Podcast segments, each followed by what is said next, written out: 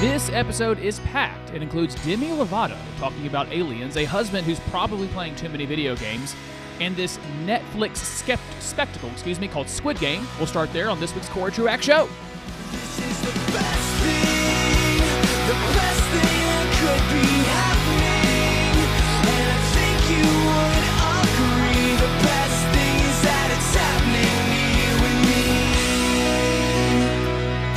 One of the underrated talents for a broadcaster is the talent of the tease, of what is to come. And I don't know what else I could do to intrigue you, but to say that Demi Lovato is talking about aliens, uh, and then also there's stuff about Squid Game, an unbelievably violent show on Netflix, and the always popular topic of men playing video games who have wives and kids. Uh, that, doesn't, that doesn't make anybody bad mad. By the way, I'm not anti-video game. I'm going to handle that with a lot of nuance. Plus, we have to handle some heavy things. There's just some reckoning coming coming in different kinds of institutions, including in public schools, regarding some heavy stuff like sexual abuse. So we have a lot to do. We will get started on that in just a second. First, my name is Cory Truax. We are dedicated to smarter, deeper, better talk on the Cory Truax Show right here on his radio talk and wherever you listen to podcasts. I also get to serve as the pastor for teaching at Beechwood Church. Beechwood Church meets at 10. Well, that's not right. Beechwood Church meets now at 4 p.m. at Heritage Baptist Church in Greenville until our road can get fixed. And when that happens, I will update you. Hope to see you there. Actually, I love being in that church. The old high ceilings of the, the traditional churches makes people people's voices sound louder, like you can hear the people saying, and it's a ton of fun. All right, here we go. I was going through my normal week and saw the headline and listened to a story on NPR that a show on Netflix called Squid Game is now the most watched show in the history of Netflix. Now, that's only reported by Netflix. Netflix historically and famously does not tell us who's watching what, when they release none of their data. We only really know that shows are popular because people talk about them on social media. Netflix never actually reports their numbers, but they are saying Squid Game is the most popular show they've ever had. And that makes sense because it is a Korean show, so it can draw from the giant audiences in Asia, the most populous continent we have. And then it has found quite the audience in the English speaking world, despite the show not being in English. And there's some meaning to look to underneath that headline. So we have The Thing. Squid Game is the most popular show in the history of Netflix. Squid Game is having this cultural moment, and there's some meaning we can pull, at least two or three, out from this thing that's happening out there in the world. I would imagine you've heard of it, and the numbers suggest some of you have watched it. So here's a quick summary. It's it's dystopian in nature, so it's not supposed to be a, a show that is happening in the world. It's a it's a world in which folks can get themselves into some trouble, into some debt, and be put into a reality game show. And you either can win the reality game show and win a bunch of money, or you can be eliminated from the game show. And eliminated means you are dead, you are killed violently. And from my understanding, uh, very vividly violently, that the show is gratuitous in its violence and how gross it is. The the deaths and the violence and the uh, the gore are heavy throughout the show, and and apparently it's also incredible. I'm hearing as I read. I'm not watching an episode. I'm not going to watch an episode primarily because I don't handle the gore well. I, I don't like seeing the insides of people's bodies on the outside. That's not my favorite kind of entertainment. Not that, kind of intensity is not my type of entertainment. It, it doesn't sound like a horror show, but it sounds like the visuals could be horrific, and just some of that kind of intensity is not for me either. So anyway, all right. So that's a summary of what's happening there on the show, and I'm sure they're doing ca- character development along the way. You know, I've I've often said of The Walking Dead back when it was a good show, people would say to me, I, I would never watch a zombie show. The, the zombies uh, are, are, are too violent, or you know, eating people or biting people is not a thing I'd ever want to watch. And I had to explain to them, it's not a zombie show. The background, the world in which it's operating, is zombies. It's a zombie apocalypse, but it's about people, and primarily the primary the primary storyline of The Walking Dead was what people will do to survive and what people will do to keep their family alive. So this is uh, that's the story. It's about the characters, and the background, the backdrop of that is zombie apocalypse. I suspect as I read about the show, it's the same thing. It's about the characters, and the backdrop is this horrific situation they find themselves in where they're in debt or in trouble and having to either die or win a bunch of money. So there's your summary. Now, here are some uh, some implications that we should take out of this. One, that cultural shift on the globe to Asia is clearly upon us. The cultural imperium of the last hundred years has been the West and primarily the United States of America. You would have had in the 60s in the United States what was called the, I think it was called the British invasion, where the Beatles became popular here and the Rolling Stones became popular here. And so Britain, uh, uh, 50 years ago, was still putting out some culture that would spread, but largely, the movies of the world are American movies. The athletes of the world are American athletes. You saw that in the 92, the 96 Olympics with the Dream Team in basketball, wherever Michael Jordan went or that entire basketball team. It was a worldwide institution. The TV shows of the world, the musicians of the world, America produces those. The biggest stars in the world are, is American pop culture. We can see that as the West wanes, the Western world wanes in its influence, there cannot be a vacuum. Something must take its place, and we are seeing it come out of the East, out of Asia, but in particularly Korea and or South Korea, and that is something we should pay attention to we should pay attention to the fact that maybe the most famous musicians in the world are K pop musicians, these boy bands out of South Korea. That the last Best Picture Oscar from from the international film people was not given to an American movie or a British movie or a Western movie. It was given to a South Korean movie. And now the most watched show on Netflix, which probably means the most watched show in the world, is a Korean show the uh, the American influence over the imperial culture, the worldwide culture, is starting to wane. It's not gone. It's just starting to wane, and it's a culture out of Asia that is filling the gap. Now, it's interesting that all of those things I just mentioned are South Korean. It's K-pop. It's that Oscar-winning movie. It's this show. It's interesting that it's not out of China, not out of Japan or Thailand, Indonesia not out of Vietnam, some of the other options it could be over in Asia. That should tell us something about the nature of freedom. China is largely a capitalist economy in a lot of ways. They they start using capitalism around 30 years ago and we see them coming out of poverty like crazy. But it is still a totalitarian system. It is not a it's not a free system. They don't choose their leaders. And then over in South Korea, there is freedom. There is a republic or a uh, something like a democratic republic. There are uh, there, there's a culture there of ex, ex, of exploration, a culture there of uh, of vivification, whereas the the communist cultures don't allow that. And so here we are in a situation where there's a billion people in China, and they are not producing the next literature and movies and shows and music that the world consumes. It is instead the much smaller, but now at this point, more influential South Koreans. It's at least cons- interesting to consider when you think about your own worldview and what kind of ideas should rise to the top. A billion people in China can't fill in the cultural gap, but a much smaller group of people in South Korea can fill in the cultural gap. And the difference primarily between the two groups free people, and free people can be creative. That's number one. Two. So there's number one is the current shift. We're seeing a shift to Asia, and when it comes to cultural influence. Two. I kept seeing commentary that it was a show that was obviously anti-capitalist. And as I read deeper into by read deeper, I meant pull up Wikipedia and read the summaries of episodes. That's not really what it is. I think here's an important thing to take out of the show that's gone so big. We're in a cultural moment, certainly in the West, but apparently in Korea as well, where we do not trust people in power. There is a skepticism of powerful people. And I would also call it the institutions.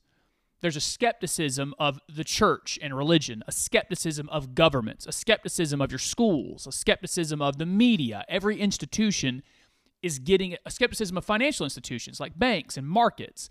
Like, how does a Bitcoin become as valuable as it is? Well, there's a skepticism of uh, of the of the banking system and of the Federal Reserve and all the different central banking systems, and so you have bubbling up a lot of skepticism of that which is powerful.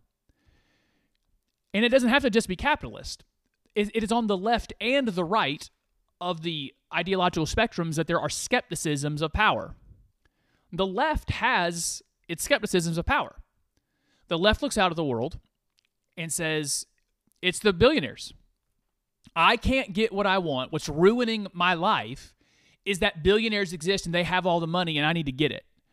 It's that, uh, wh- who are the left's bugaboos? It's, it's the banks, it's the financial institutions, it is the markets, it's the big corporations. These are the people that I have skepticism towards, and I want to go after them. The right just has a different set of threats that they're skeptical of. They're skeptical of governments and the power the power governments have. The right is skeptical of cultural hegemony. That's Hollywood. The fact that the the- what gets pumped in front of your kids on their TV and through their music and the movies is often obviously trying to indoctrinate your kids into secular leftist godless thinking.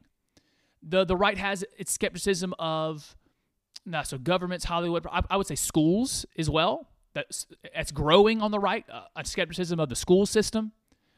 And so there's in this show apparently uh, it, it- there's a ethic of being against the powerful, and that is permeating the culture in every direction. Everyone just picks a different powerful that they're skeptical of. It is worth examining where those are warranted, where the skepticism are warranted, and which ones are less warranted. I mean, I just examine my own self. I am very skeptical of governments because governments can take from me my money, and they do. They take from me my freedom, they do. They take away my ability to save like I want or protect myself like I want. And they do it with a smile on their face. And then I just think about the things that the left are skeptical of, and they don't affect me at all. Jeff Bezos having a bunch of money has not affected my life one bit. The the the, mortgage system being what it is has I mean affected my life a little bit, obviously with a crash, but largely the things that those institutions do don't affect me. The governments affect me a lot. So number two, there's this thing in Squid Game that's showing we're in a moment, it seems globally, where people are skeptical of power. It's worth examining that in your own self and asking yourself, is my skepticism of power warranted? Is it overwrought? Is it too much? Is it not enough? It's worth you taking a look at. And then final thing for me on Squid Game. And I don't want to push too hard on this because I, I can't make a law where there is no law, but there is a, an oddity to me, a some kind of challenge in finding entertainment in the mutilation of human bodies. And I understand the argument about characters. Like the, the mutilation of human bodies is just in the background, it's not actually part of the show uh, or, or a core part of the show. I would just ask you if you are entertained by it, it, it is worth a self examination. Why am I entertained, and or why am I capable of seeing simulated, not just gore, but but simulated human destruction, and it doesn't maybe it doesn't faze me a ton. I had a conversation with a couple people about this, and uh, it's just a it's worth a hard examination on the comfort we have with human destruction and violence. But one other point from that conversation, and we'll move on. In that conversation with a group of people, there became a, a question about Christians watching things with violence versus Christians watching things with, uh, let's go with nudity and sexual content in it, in particular nudity. Because I, I found myself being very much close to the Squid Game person in this conversation. Like I, I don't, I can't find comfort in. I, my conscience stops me from watching that, that kind of violence. It also stops me from watching anything with with nudity in it. But there was an argument being made, and I just want to address it. There, there is something uh, about being able to argue. Well, the the violence and the gore in a show is obviously simulated. No one was hurt. So I know I'm watching simulation. I'm not actually watching violence. I'm not I'm not ingesting into my mind actual violence, death, destruction. And someone tried to sort of argue, like, well, this simulated sexual activity in TV is different or movies are different. No, it's it's not. It's what well, she said. Basically said it's not different. But no, it's very different. Um, it is simulated violence. That's an actual naked person, though, on the screen. That's real. What you're seeing there is actually quite uh, quite genuine. And so uh, I just take that all in as a final word on this.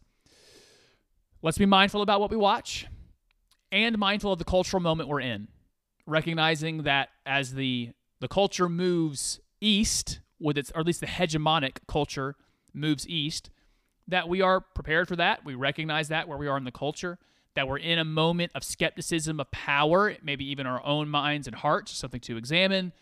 And then just a challenge, always the case, to be mindful of what we consume. When we come back, I want to do lots of things, including that Demi Lovato thing on aliens. Uh, there's actually there's a there's a ton here. That gamer clip, the video game guy that might be playing a little bit too much. We'll talk about all of it and more when you come back for the rest of the Cory Truax Show on his Radio Talk and wherever you find podcasts.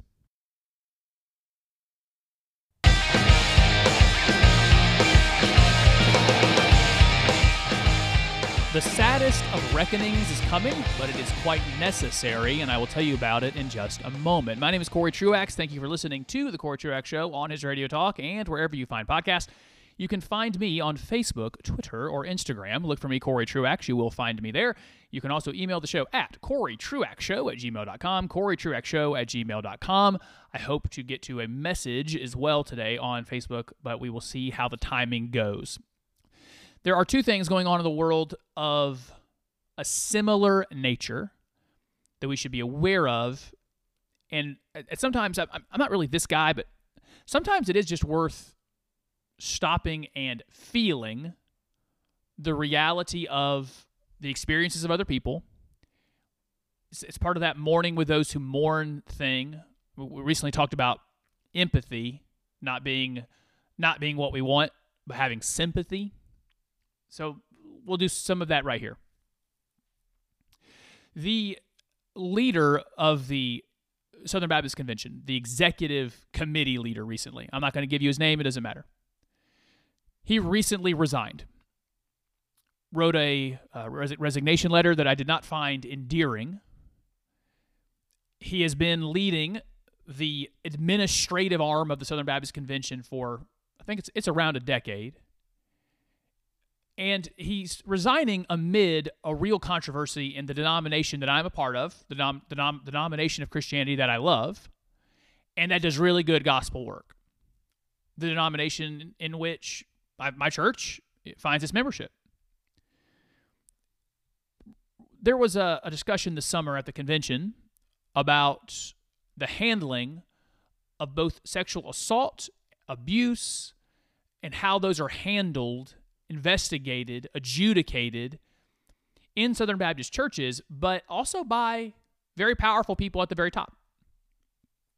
And some some some, some substantiated and some unsubstantiated stories were alleged of Southern Baptist leadership and how they handled women, some children, but how women were handled in sexual assault allegations.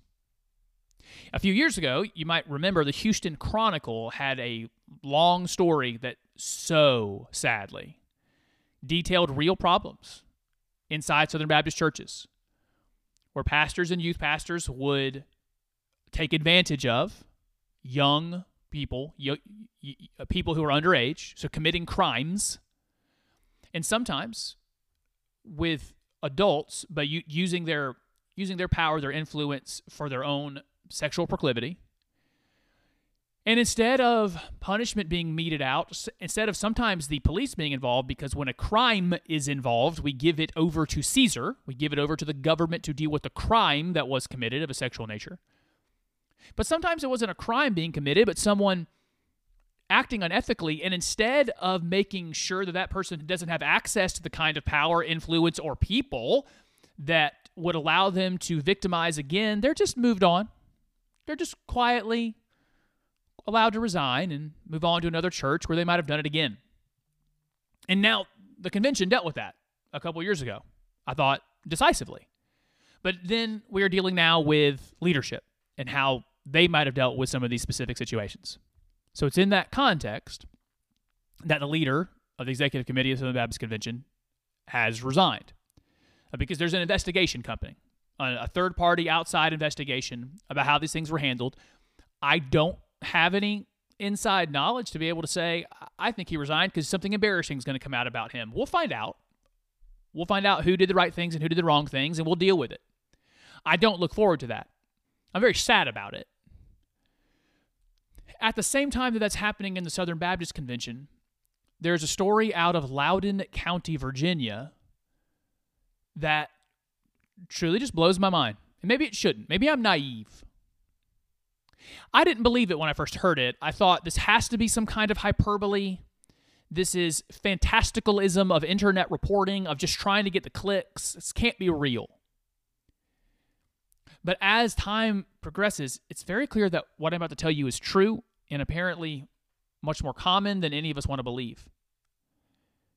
The story out of Loudoun County, Virginia, is that a young girl, 14 years old, actually, uh, let me pause. Some of you might not want to hear the next five or 10 minutes. And that's totally fine if you want to skip over it. Some of you have been through some stuff and you don't need you don't need your mind going back to it or you don't need it being brought up. So if that's if that's you, I am giving you that counsel depending on where you are right now. You might want to I'm by mentally mentally where you are right now, emotionally where you are right now, where you can top, probably tell where I'm going and you might want to skip the next 5 or 10 minutes. She was followed into a bathroom, this young 14-year-old girl in Loudoun County, and assaulted in some ways that I can't talk about. I, I don't know what the words I'm allowed to use on the radio are, but it's it's very it's very invasive. And it was by a a, a biological male that calls himself calls himself bisexual and or transgender. We don't know either one of these students' names because juvenile records are sealed, but we do know the nature of the crime. The police report says with some very disturbing detail what happened to this young girl. And what we find from the officials there in Loudoun County is not criminal proceedings for this perverse young young young boy who did this. He was transferred to another school. And he did it again. He did something similar. We- Now, we saw that in that Houston Chronicle story that instead of dealing with the offender, dealing with the violator decisively, instead of just, just letting him go away, just quietly s- sleek, sneak away.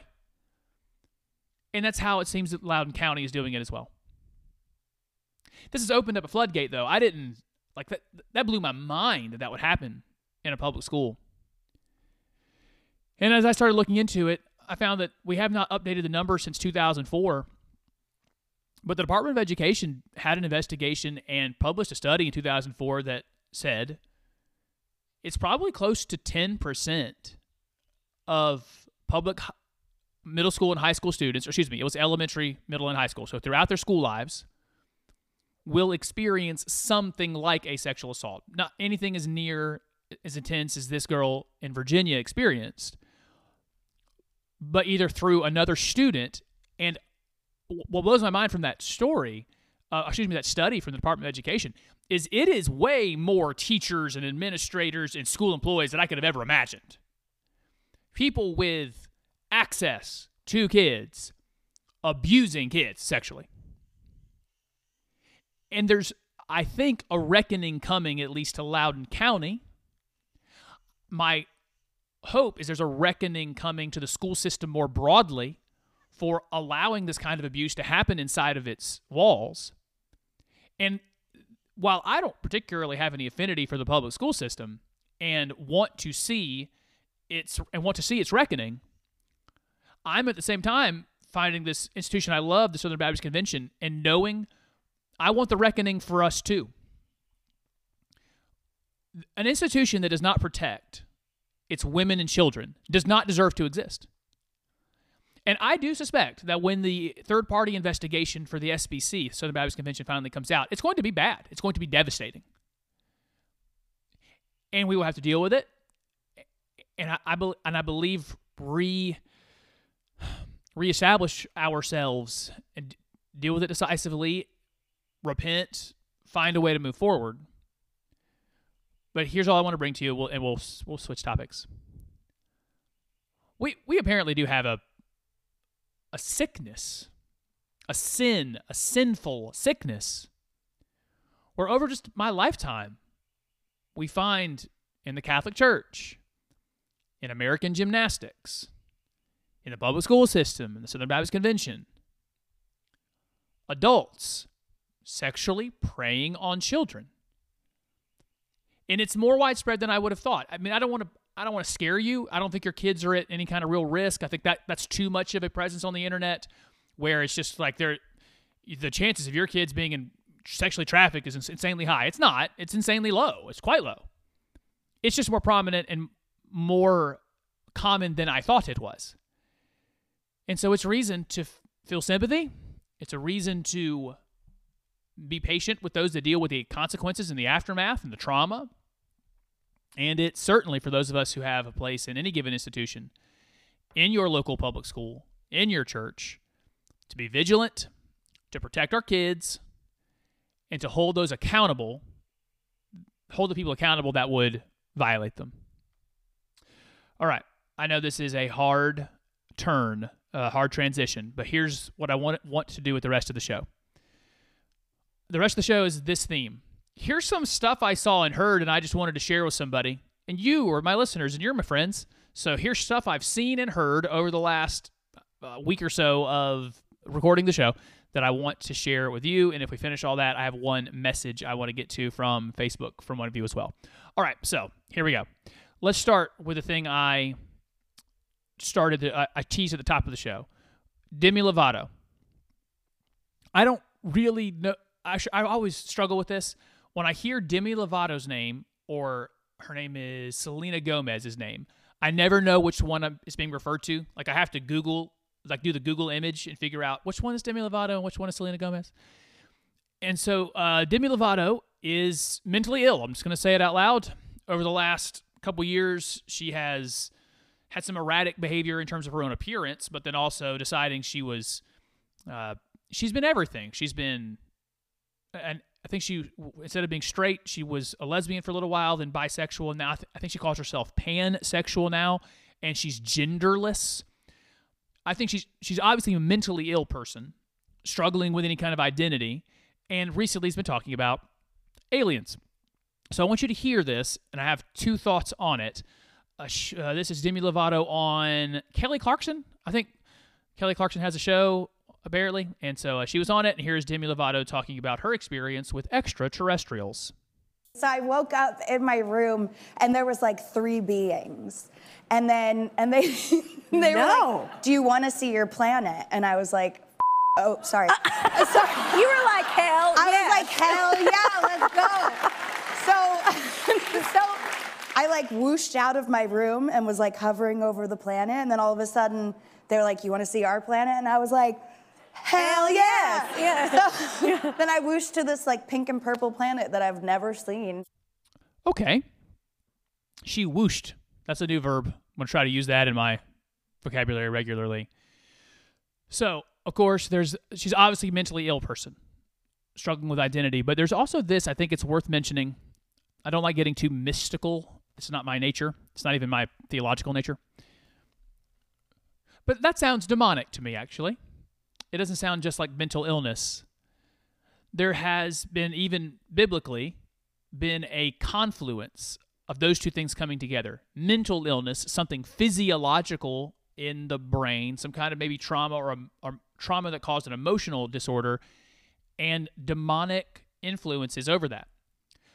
Let's say we believe her, that she's not just telling a story and she has some kind of experience where she is out of bodied seeing Earth, or obviously not physically, but she's getting a vision for some other random thing. What what we should should be seeing in that is not just making fun, but recognizing that these two things. There is true true mental illness amongst a, a lot of folks that come from fame. If you've seen some of the Britney Spears documentaries coming out right now, and you just think through a lot of the famous people of my childhood and how they've all gone insane, or many have gone insane, the things that happened with the Olsen twins, Lindsay Lohan.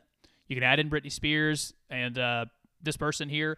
If you just think back through the show Glee that was on like 10 years ago, the various suicides and tragedies that happen with a lot of those folks, that there is a an obvious risk that comes with fame. We can see it, it's on display with the, the mental illness and the things that happen with those folks, including here with Demi Lovato. But second, I, I want to tread lightly and tread carefully. But there is a real unseen realm, an unseen spiritual battle. And the the powers of this world are are off there's uh, let me say it this way. One of the trades that Satan wanted to make G- make to Jesus in the wilderness was fame and power. D- d- worship me and you'll have all this fame and this power on earth is the deal Satan makes. I, I am not into the conspiracy world that says that's a thing that actually happens, that there are satanic representatives on this planet that go to people and say, We will trade you fame for your soul. I, I don't think those YouTube videos are particularly well uh, documented or argued. However, there is the concept that the power of the culture currently resides in dark places. And it's it's a it's a very real battle. And those of us in my theological circles, we tend to ignore it. And it, we, we ignore it at our own peril. And so I, I think I just want to bring this to uh, bring it to this he- uh, end, and then we'll go to a break, come back, and I'll show, share with you more things that I've just seen that I want you to see or hear about. When I saw this from Demi Lovato, what it in part made me think was spiritual warfare is real. There are powerful forces, unseen, arrayed against me and those I love, my church, and the kingdom of God. They are, in context, powerless and meaningless against the power of the Holy Spirit and the forces of goodness that we have. And so we should recognize that, recognizing then we have the armor of God, we have the, the weapon of prayer, and we cannot lose. Like we're, we're powerfully uh, uh, equipped to fight the spiritual warfare and it's part of our lives that we should not we should not ignore. When we come back, I want to talk about that video game thing I talked about earlier and teased it. There was a very dishonest NBC clip. I also had a very interesting lunch here recently with a very prominent local pastor. I want to tell you about all of it when you come back for the rest of the Cory Truax Show on his Radio Talk and wherever you find podcasts.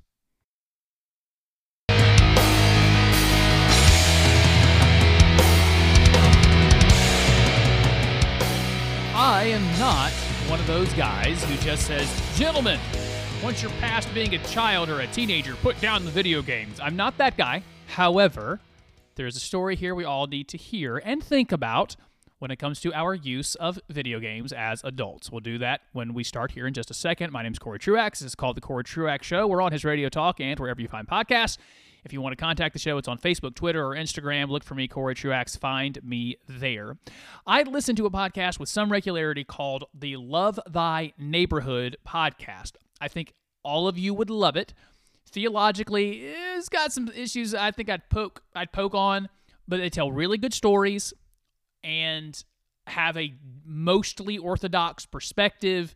But I do, I do love good storytelling, good soundscape. They have all that, and it comes from a distinctly Christian perspective. So I recommend to you the Love Thy Neighborhood podcast when you get the chance. Of all the podcasts you're being recommended all the time, I know it's a lot. Recently, they did a episode called Where the Gospel Meets Geek Culture. All their episodes are named like that. Where the Gospel Meets fill in the blank. So where the gospel meets homosexuality or transgenderism or abortion or uh, fill in the blank with other stuff, environmentalism. And this one was Where the Gospel Meets Geek Culture.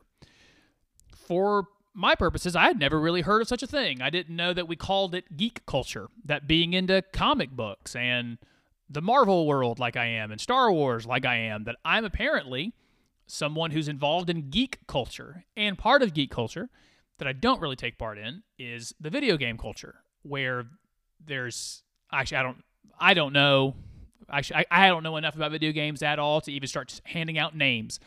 When I was into it at all, it was because you could simulate pro football on a screen. I had the Madden games, and I sure do love to simulate football because football is the best. And so, in that episode where they're talking about geek culture, there is a segment here where uh, a guy named Bubba decides he's going to use video gaming as ministry because I have found as my nephews have grown up, you can meet random people on the internet and play games together. You uh, I think they're called lobbies. You can be waiting to play a game, and there are people in the in the lobby and in the chat, and you come across people. And so his idea was, I, I do love this gaming thing. I'm good at it. By the way, he's my age with a wife, and I'm I, I want to redeem it. I want to redeem the time, and so I'm going to use it for ministry and try to make connections and have gospel conversations. To which I would say, uh, an affirmation because almost everything can be good in balance. Almost everything can be good and affirmed in its rightful place. Then okay, I get it. Um, you're into video games. Don't spend too much time on it. But I can I can hear someone saying, but while I'm doing it, I want to redeem it by making connections for a gospel purpose. The same thing I would say to someone like me. I there was one year I played in a flag football league. Of course, yes, I just wanted to play in a flag football league because I wanted to play football in a in a context where no one's allowed to hit me. Well, I also wanted to make some connections for gospel purposes. Some of you might get involved in other things and you don't have that mindset, and I would encourage it. As you go through life, you act out the Christian life by looking for connections for purposes of the gospel as you take your kids to dance class and to karate class and as you are involved in the PTA and as you go to work and all the different parts of life, we are looking for opportunity to grow the kingdom. And so to this guy, I would just affirm, okay, great. You want to use whatever gaming time you have for gospel purposes the best you can. Cool, I'm into that. For me, it's my commute. I I choose to continue to live in a place that is 45 minutes from where I work.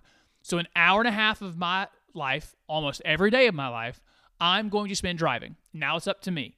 Do I use that as entertainment? Do I use that for personal development, spiritual discipleship, spiritual development? I want to redeem that time in my life. And that's what this guy is saying. Now, there's so that that uh, eth- ethic is to be affirmed, but that can also go too far. Now, I just want to play to you, play for you some audio about when the the wife of this man found his own uh, he's he's found this purpose that he wants to use gaming for uh, for for ministry. I think the clip I'm about to play for you is when one of the hosts of the show actually says that they have some skepticism of this plan. But I'm going to play for that play that for you now from the Love Thy Neighborhood podcast. Yeah.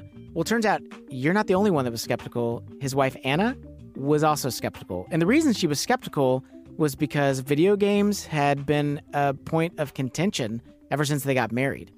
Here's Anna.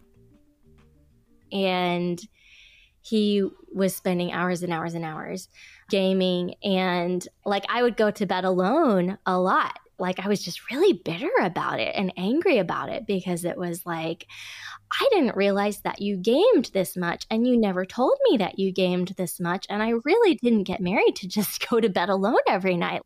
Now we know that there are like plenty of women who are also gamers, but that isn't Anna's story. Like that's not her thing. You know, she didn't grow up playing video games and honestly she struggled to see why so much value was being placed in them. there is this association or this importance in my mind of productivity and that you need to be able to show something for your time, the time that you spend. But at, like at the same time, you know, she wanted to be supportive of her husband. Okay, I, it's so good here, but I have to cut it off to do several things.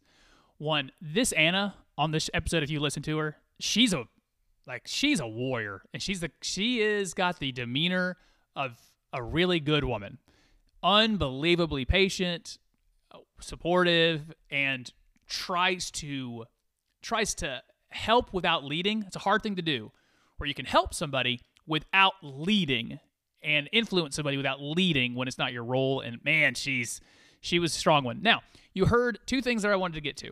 One, I actually really resonated with the last part of that. There is something deep in me that says if you cannot show what you did with your time, then you are not a person today. There's something in some of us, me and Anna, for example, there's something deep in us that says every day when you get up, justify your existence. Do something today to justify your existence. And if you weren't productive and you didn't get things accomplished, you did not justify your existence today. And why are you on this earth? Now that's too much. That's too heavy. And even in the episode, Anna kind of realizes that productivity doesn't have to be 24 7. Now, for some of us, it does. I get quite antsy if I'm not accomplishing something. Sitting down and doing nothing bothers me.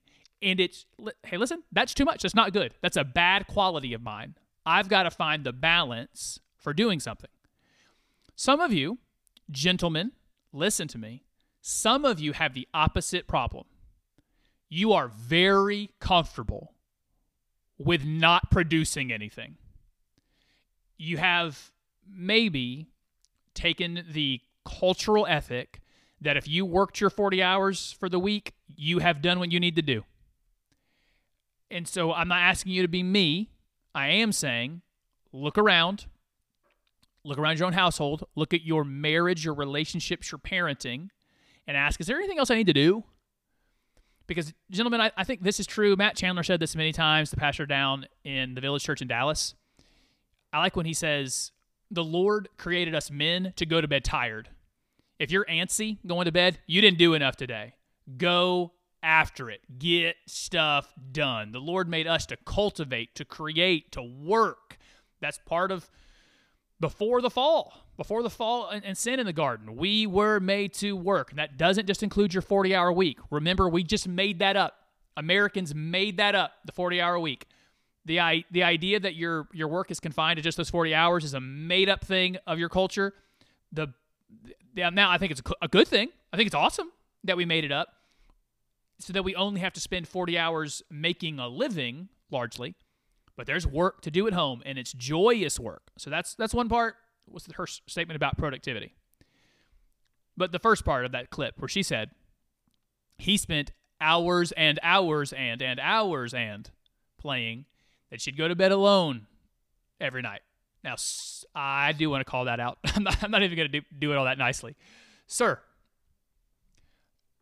have a hobby, man. You know, if your hobby is what is it called, Fortnite, or your hobby is uh, I'm thinking of the games my nephews have told me about, Destiny, or I don't know, Mario Kart, whatever it is. Okay, that's that's fine. But think about the time that you give to your hobby, and think about what's appropriate and how much time your your bride deserves, your kids deserve.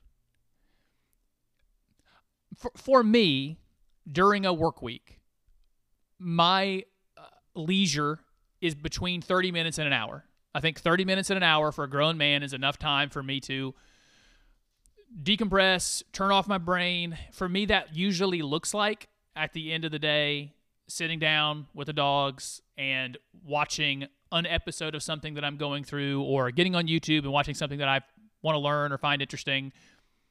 That is the the leisure for me. Weekends are different. I can stretch that out some. And I'm not asking you to be me again, but I am saying budget your time. Look at your 24 hours. How much time did I spend asleep? How much time did I uh, give to my commute getting ready? How much time did I use on productivity at home? How much time did I give to those that I love and I'm supposed to take care of?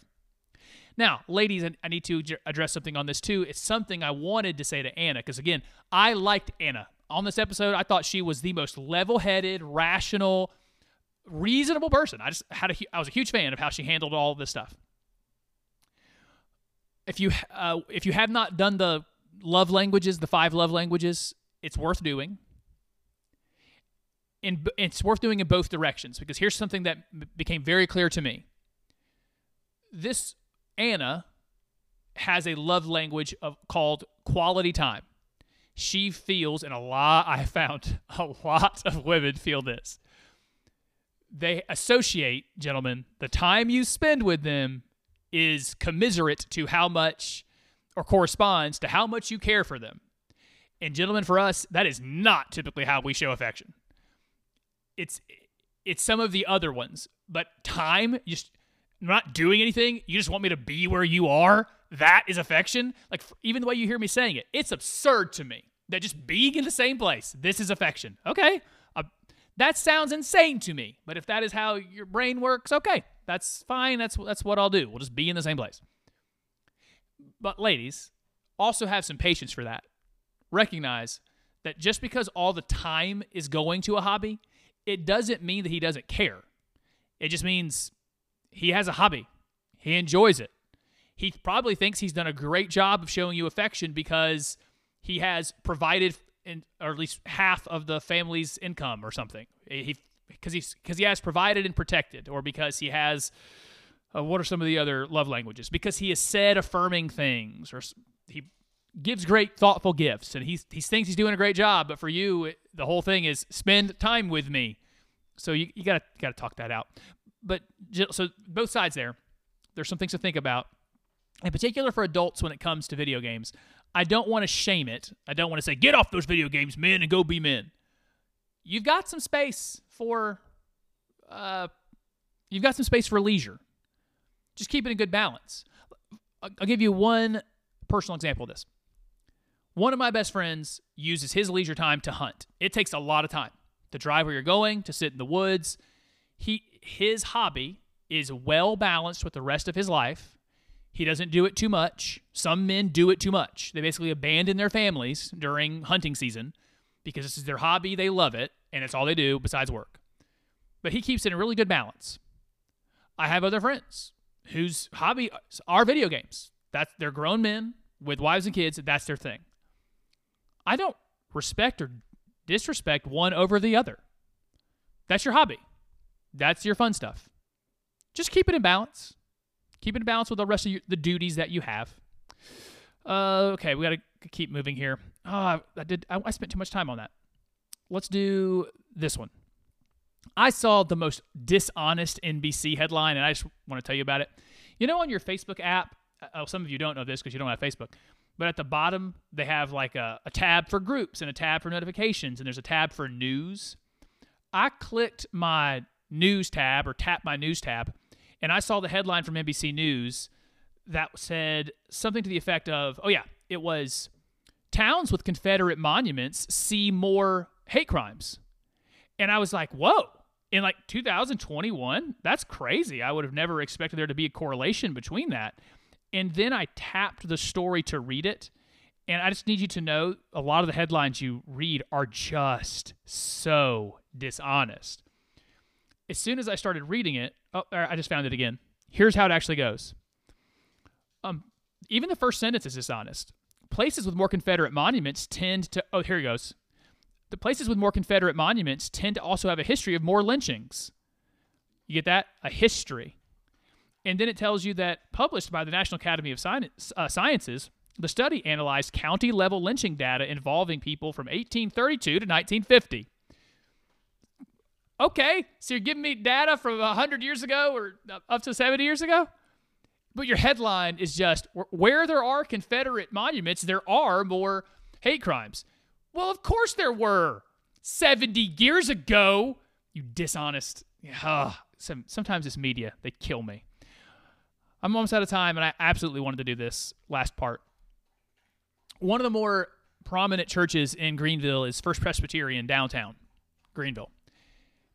Recently, their lead pastor, Dr. Gibbons, asked me after lunch. We went to Trio downtown, and it was a blast. It became obvious to me something that's very rare. He didn't want anything from me, which is very rare when people ask me to lunch. Usually, usually they do want something from me. It's, it's happened a few times that they don't, and those people have become friends. But he obviously just wanted to mentor, to pour into. It it hit me that that's also a role that I get to play for young men, both my nephews and then also some young guys at North Greenville who ask me about stuff, ask me about life. They look for counsel. And there's that very virtuous cycle that I just wanted to end today by telling you that was a cool experience for me. Like it was a cool experience for me that I, I got to go eat with this guy and I found that most of the staff in there knew him. He knew their names, he knew their stories. Some of them very dramatic stories of history of prison and addiction. And they they called him pastor when he was in there. Like he's got a reputation. He was well thought of. And it was obvious that he cared about these people. And it was just a good word for me. Hey, in- involve yourself in, in more people's lives. Be cognizant. And just that virtuous cycle then find someone to pour into you and as you develop pour into someone else the things that you've learned and the the gifts god has given you it was just a good experience. It's one that we can replicate throughout our lives and i encourage you to do it. I'll be back next week with another new edition of the show. Until then everybody peace and love